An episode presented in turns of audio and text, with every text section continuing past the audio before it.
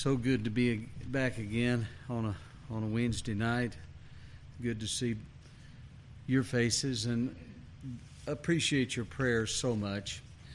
As I was talking to Pastor Nathan, what's on my heart, uh, I'd like to begin a series of studies from the book of Acts with you tonight. Um, the Acts of the Apostles, or more appropriately, the Acts of the Holy Spirit through Jesus Christ and through the apostles' labors. Um, we want to remember some things before we try to delve into the text, actual text. We need to remember that Luke, the beloved physician, uh, referred to in Colossians chapter 4, verse 14, was a close, close companion of the Apostle Paul. We know that he traveled with the Apostle Paul, and most commentators that I've read claim that Luke was a Gentile and that uh, as a Gentile grew up in Antioch of Syria. And if you recall in Acts chapter 13, remember the Apostle Paul and Barnabas were members at the church at Antioch. So that, that's where their relationship actually began. And um, and Brother Luke is a special character in the tapestry of God's witnesses because he, in the gospel narrative that is bearing his name, chronicled historically the birth and ministry of Christ as well as his death, burial, and resurrection. And I want to go to Luke chapter 24 and show you how Luke ended his gospel message that was written about 60 to 62 AD and connect it to the first chapter of the book of Acts. Here we find Christ appearing to his disciples, and verse 45 he opened their understanding that they might understand the scriptures, which would relate to the Old Testament. Remember, that's all they had at that time. They had the Old Testament scriptures uh, the Old Testament uh, from Genesis to Malachi. That's, that's the reference here to scriptures. And he said unto them, Thus it is written, and thus it behooved Christ to suffer and to rise from the dead the third day, and that repentance and remission of sins should be preached in his name among all nations, beginning at Jerusalem. And ye are witnesses of these things. Now, I, I just want to make this note here the, it's Brother Luke that mentions that the gospel is to go to all nations. Now, that includes the Gentiles. Now, as Christ was expounding the scriptures to them from the Old Testament, I want you to picture in your mind two mountains. This is what the Jews in the Old Testament saw. They saw two mountains, but they didn't see the valley between the two mountains. What Luke is going to help us understand is the activity of the Holy Spirit in the valley between the two mountains. Because God had an initial plan and purpose for ancient Israel, and He has a future plan for Israel, but between those two is a large valley in which the church of the Lord Jesus Christ appears. And I think it's interesting that God would choose a Gentile to write about that facet of the message of the Great Commission that repentance and remission of sins should be preached in His name among all nations of the Gentiles, you see, beginning at Jerusalem. And ye are witnesses of these things. And behold, Luke writes, I send the promise of my Father upon you. But tarry ye in the city of Jerusalem until ye be endued with power from on high. And he led them out as far as to Bethany, which was close to Jerusalem, and he lifted up his hands and blessed them. And it came to pass, while he blessed them, he was parted from them and carried up into heaven. Here's the ascended Savior. And they worshiped him and returned to Jerusalem with great joy and were continually in the temple praising and blessing God. Amen. Now that concludes the, the, the gospel account of Luke. Well, we're going to pick up on this story in Acts chapter 1. And we note this, it's interesting, at least to my mind, that the Gospel of Luke, as well as the book of Acts, the account of Acts, the historical account of Acts, is uh, written to the same person who has a pseudonym, um, who has a, a fake name, Theophilus, which means lover of God. But he's referred to as most excellent Theophilus, both in Luke chapter 1, verse 4, as well as in Acts chapter 1.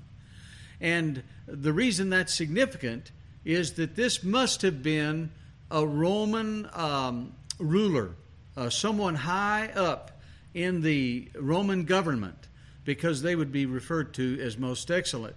We know that from the way uh, Festus and uh, Agrippa were both addressed later in the same book of Acts. They're addressed as most excellent. They're rulers. They're they're uh, bigwigs. They're uh, political leaders. And now Luke comes to this part of his history, his historical account, and um, I want to underscore the fact that his gospel and Acts form a historical account of the founding of Christianity from the birth of Christ to the imprisonment of Paul at Rome. The original manuscript from which this is uh, copied is just simply Acts, or in the Greek language, it would be praxeis. Praxeis. And praxeis literally means great deeds or works achieved by great men. That's what it means. So it, it it's within the uh, nomenclature of the academic society in which Luke was a part as a physician to use those terminology use that terminology to address the great and mighty achievements of the Holy Spirit in the lives of the apostles and the early Christian church. And uh, if, if you wanted to just make a quick note of this, you could divide the book of Acts into two parts. The first 12 chapters are going to deal primarily with the ministry of Peter and primarily with his ministry among the Jews. And from chapter 13 through 28, it's going to focus on Paul and primarily his ministry among the Gentiles. That's the way we can study the book of Acts together. But let us notice, uh, if you don't mind, the first nine verses of chapter 1. Luke writes, The former treatise, the former treatise, the former writing, have I made, O Theophilus, of all that Jesus began both to do and to teach until the day in which he was taken up, after that he, through the Holy Ghost, had given commandments unto the apostles whom he had chosen. Now that would be the Great Commission.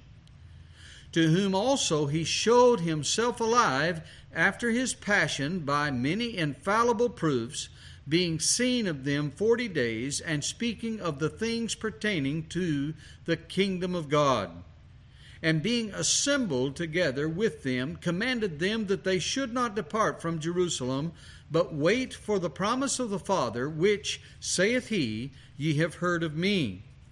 For John truly baptized with water, but ye shall be baptized with the Holy Ghost not many days hence.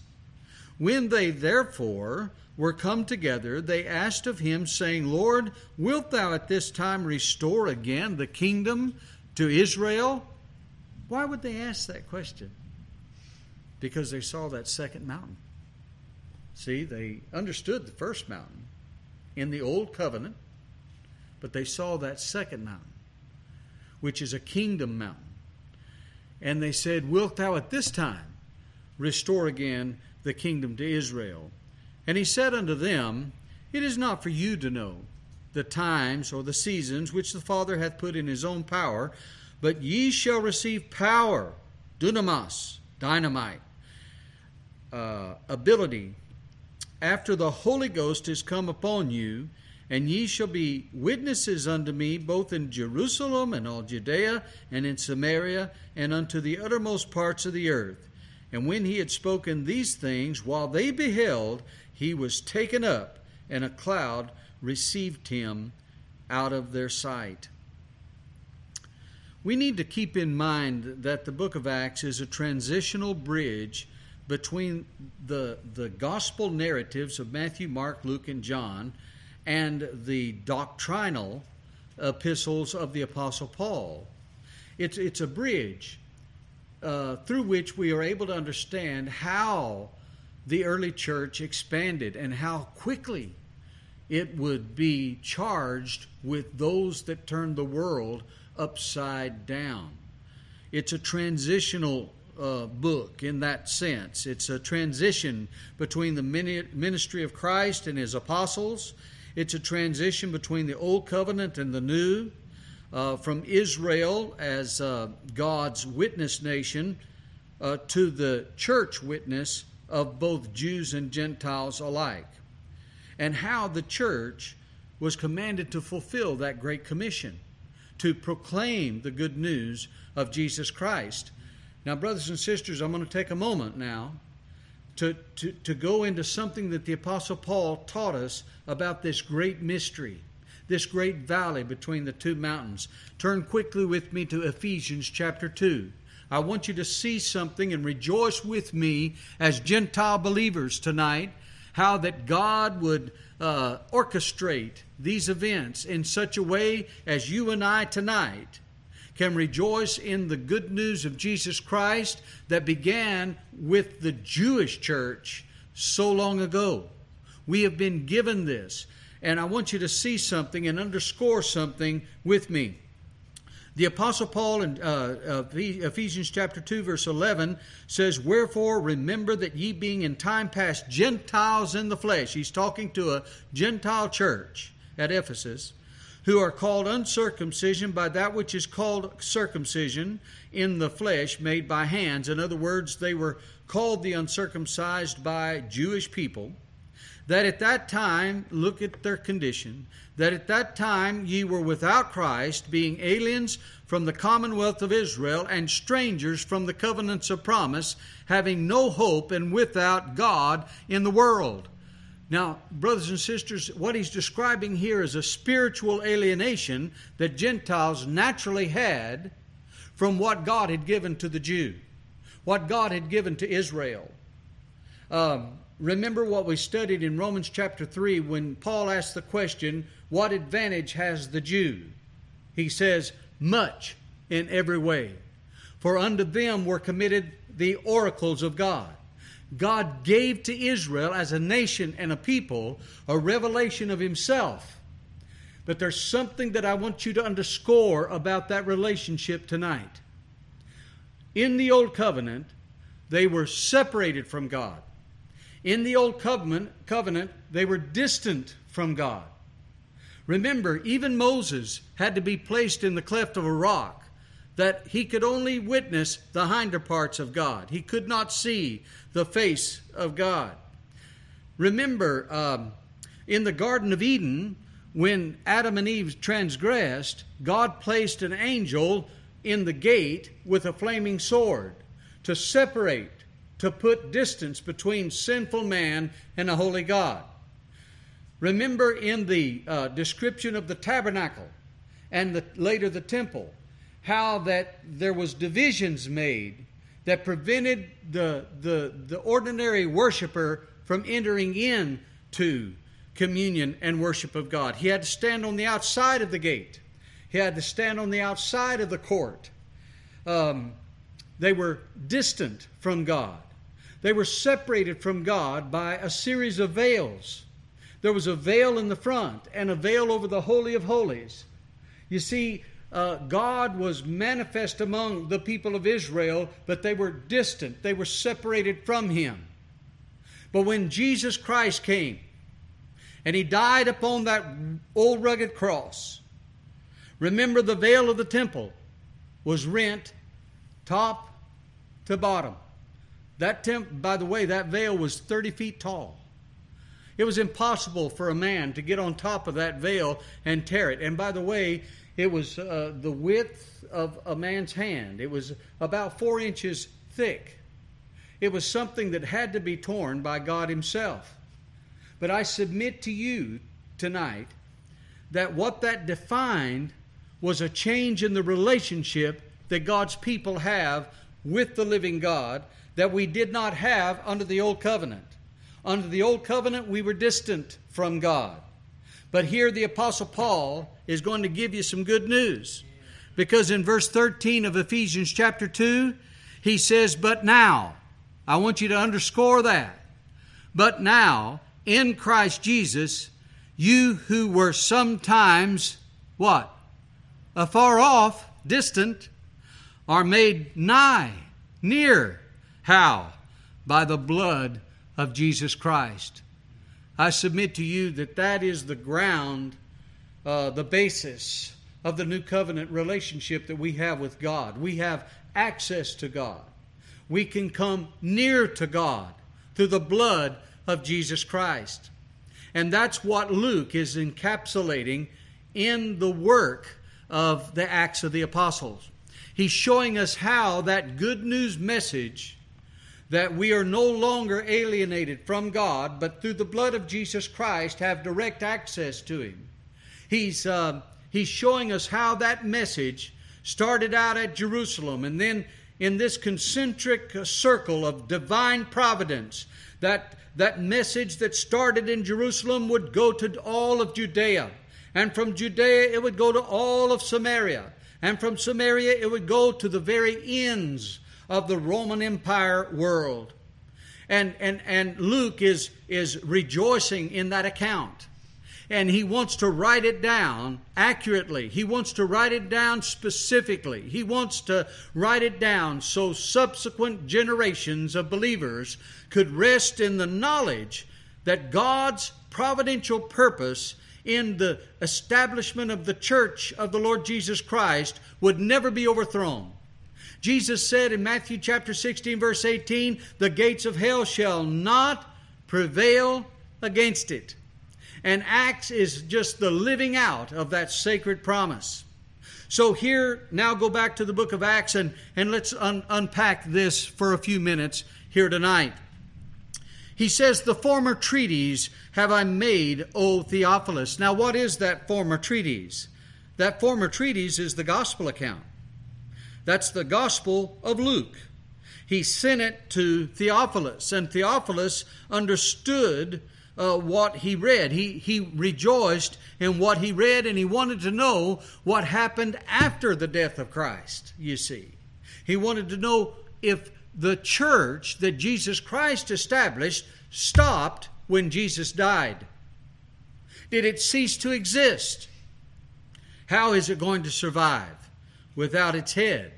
The only way it can is by virtue of Christ's resurrection. It's his resurrected uh, body that today uh, resides at the right hand of the Father. When somebody asks us, Who is the head of your church? Have you ever been asked that? I've been asked that. I love it when they ask that. I just grin inside.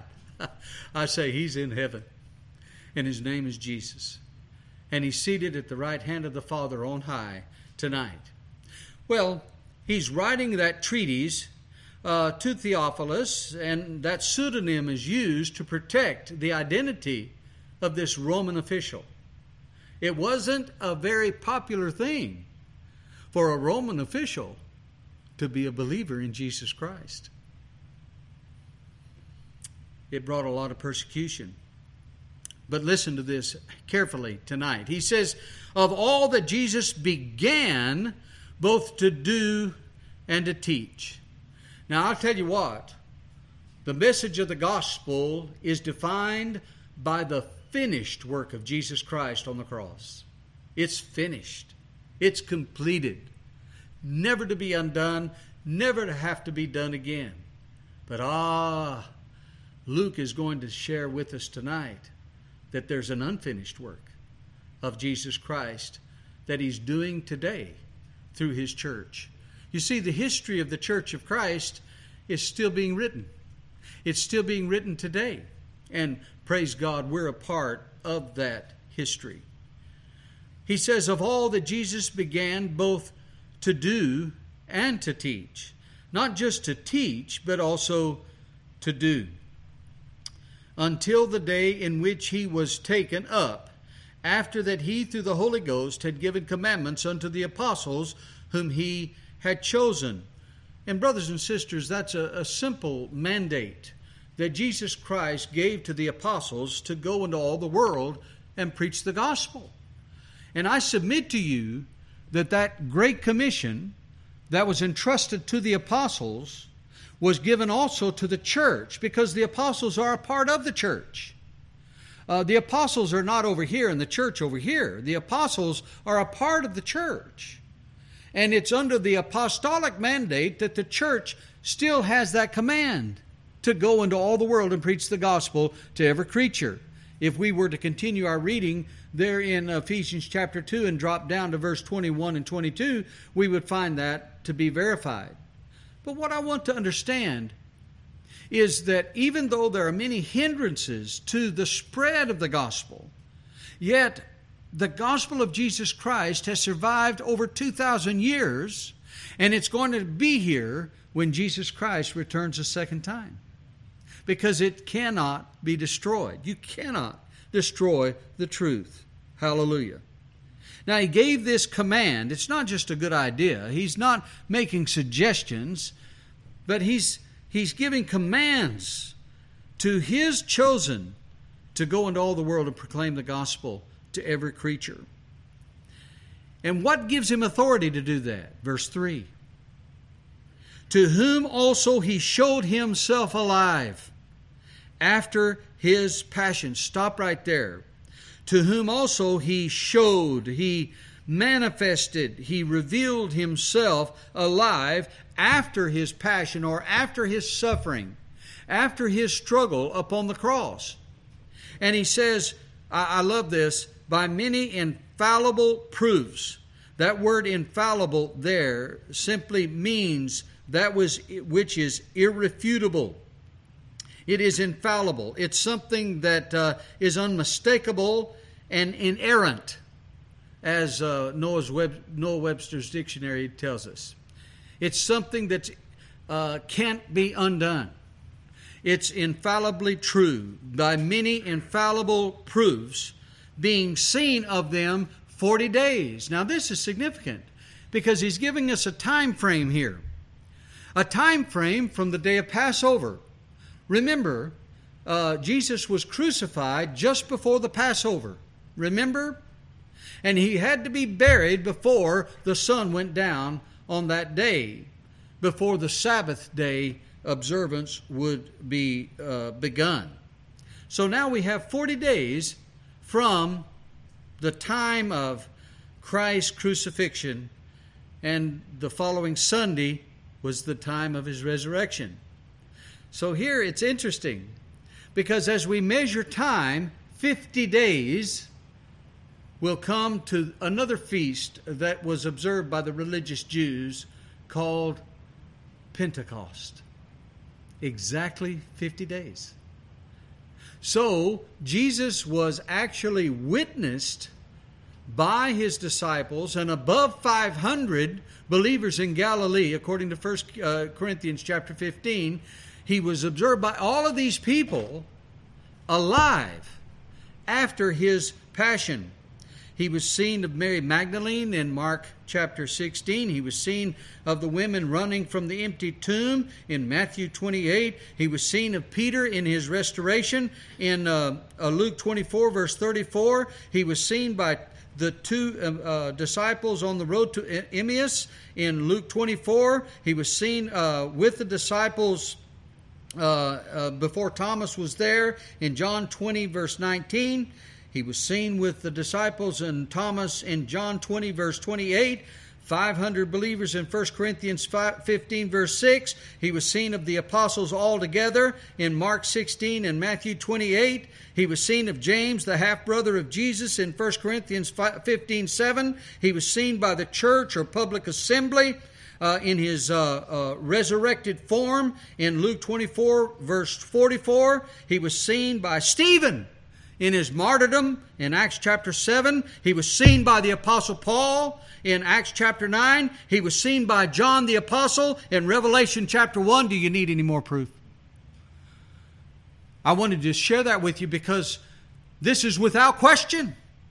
It's infallible eyewitness proof that Jesus Christ rose from the dead. I want to underscore that with you as the brother Luke did so long ago. This is not Luke's opinion. It's not the consensus of the ruling party of Luke's day. This is something that was eyewitnessed by many, many people over the course of 40 days, not just one day, but over 40 days, they witnessed the resurrected Savior. And what was he teaching them? Things concerning the kingdom of God, things that really matter, things that are eternal. Hmm. And being assembled together, verse 4, with them, he commanded them, didn't just suggest, he commanded them that they should not depart from Jerusalem, but wait for the promise of the Father, which saith he, Ye have heard of me. Now, brothers and sisters, you got to understand in John chapter 14, 15, and 16, Jesus Christ is teaching the new covenant ministry of the Holy Spirit. In those chapters, he's teaching them that he's not going to leave us as an orphan. He's not going to leave us comfortless. But he said, If I go, I'll send another comforter. Isn't that something? If I go, I'll send another comforter. And what's he going to do? He's going to teach you the things that I have taught you to observe. He's going to bring to remembrance the teachings that I have given you the last three years. He, he's going to provide for you, He's going to protect you. This is the new covenant ministry of the Holy Spirit. This is the promise of the Father that He made. And He goes on, He says, verse 5 For John, because or upon the basis of this fact, and, and when he says John here, he's talking about John the Baptist. And John truly baptized with water, but ye shall be baptized with the Holy Ghost not many days hence.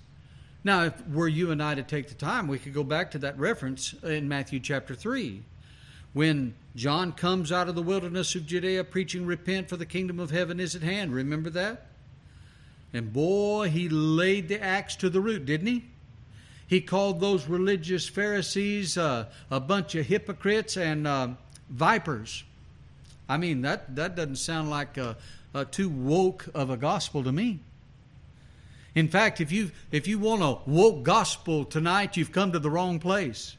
You'll never hear a woke gospel in the church of the living God. But John said these words. He said he wasn't the Messiah, but he that cometh after me shall baptize you with fire.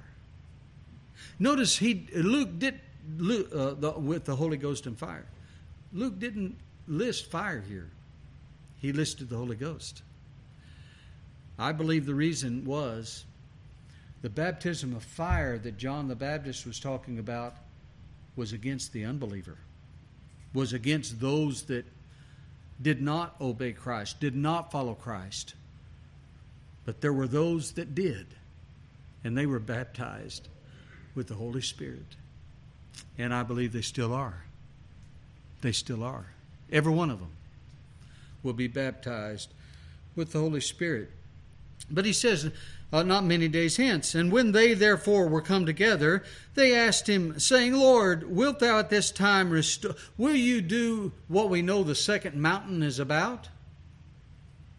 We're still not understanding what this valley is about, called the church. We're, we're still not understanding what this mystery is that has been kept secret from the very beginning of time. And Jesus, notice Jesus didn't say, Oh, you foolish, what a foolish question you're asking me. Oh, you ought to be ashamed of yourself to ask me such a question about the kingdom that I promised to Israel. He didn't say that at all. He just simply said, It's not for you to know. It's not for you to know. In other words, there is a time when that kingdom will be manifested to his people Israel.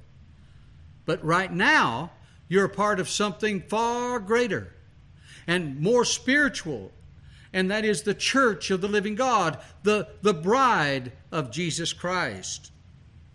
He said, he said this to them, but ye shall receive power, verse 8. You shall receive power after that the Holy Ghost is come upon you.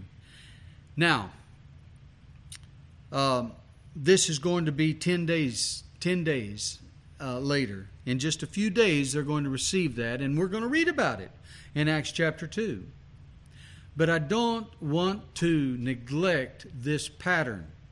There's a pattern of evangelism here that is necessary for us to understand and embrace. Evangelism begins at home, at Jerusalem. See, I believe that's part of what the church is here to do. The church is here to instruct the believer and to equip the believer how to share their faith with others. It begins with us in our homes as we teach our children these principles in our daily devotion, in our uh, catechism. We try to uh, teach or impart these sacred truths to equip them to be able to stand against error, but also to share the truth that God has given us with others. It starts at Jerusalem, then it goes to Judea, then it goes to Samaria, then to the uttermost parts of the earth. And I want you to underscore the word be. I want you to underscore the word be. You shall be witnesses unto me. He's talking, my brothers and sisters, about a lifestyle. He's not talking simply about a confession or a profession. He's talking about a lifestyle. Christianity is a lifestyle. And true witnessing is done with the way we live more than what we say. Amen?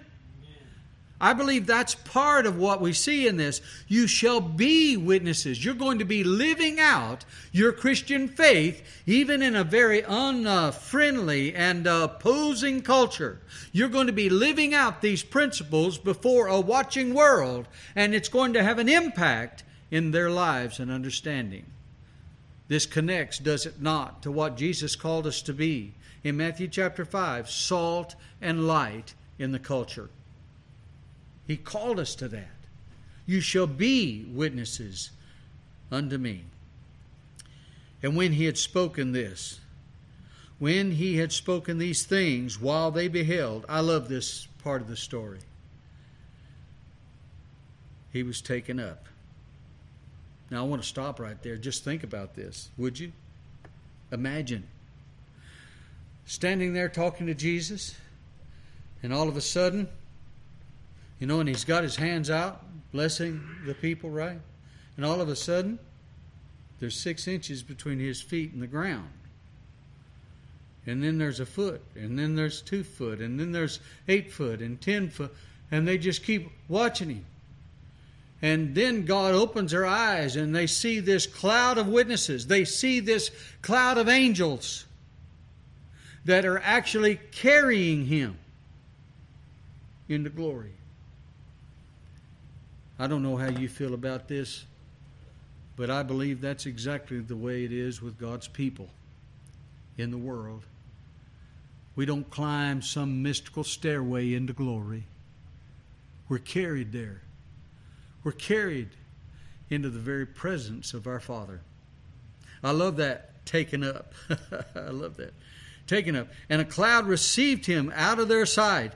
And while they looked steadfastly toward heaven as he went up, behold, two men stood by in white apparel, which also said, Ye men of Galilee, why stand ye gazing into heaven? This same Jesus, which is taken up from you in, into heaven, shall so come in like manner as ye have seen him go into heaven. I want to close with this thought. Oh, isn't this precious? Is, isn't this a precious part of the Christian witness? that we don't have to fear death because at death we'll be carried into the presence of the Father. But also, at the end of this age, at the end of this period of time in God's economy, Jesus Christ is going to come again. Jesus Christ in person is going to appear in the same manner, in, in great power and in great glory. And I believe, brothers and sisters, that in Matthew chapter 25, when he says, uh, uh, In that day shall the Son of Man come with uh, great uh, power and glory, with his holy angels with him, and he shall say unto his sheep on his right hand, Come unto me, ye blessed of my Father, and inherit the kingdom prepared for you from the foundation of the world. Brothers and sisters, I believe every word of that to be true. Every heir of promise, every elect child of grace is going to receive that inheritance. And we're going to receive it at the same time. We're going to receive it in the same way. We're going to receive it from the same hand. And, brothers and sisters, it's a nail scarred hand. It's, a, it's the hand of the Messiah. It's the hand of the one that came into the world to die for our sins, to give up his life so that we might live forever in his presence. Now, do you see why we're going to rejoice in Luke's account? He's always reminding us of the victory that we have in Jesus Christ. May it be so tonight. Thank you for your good attention.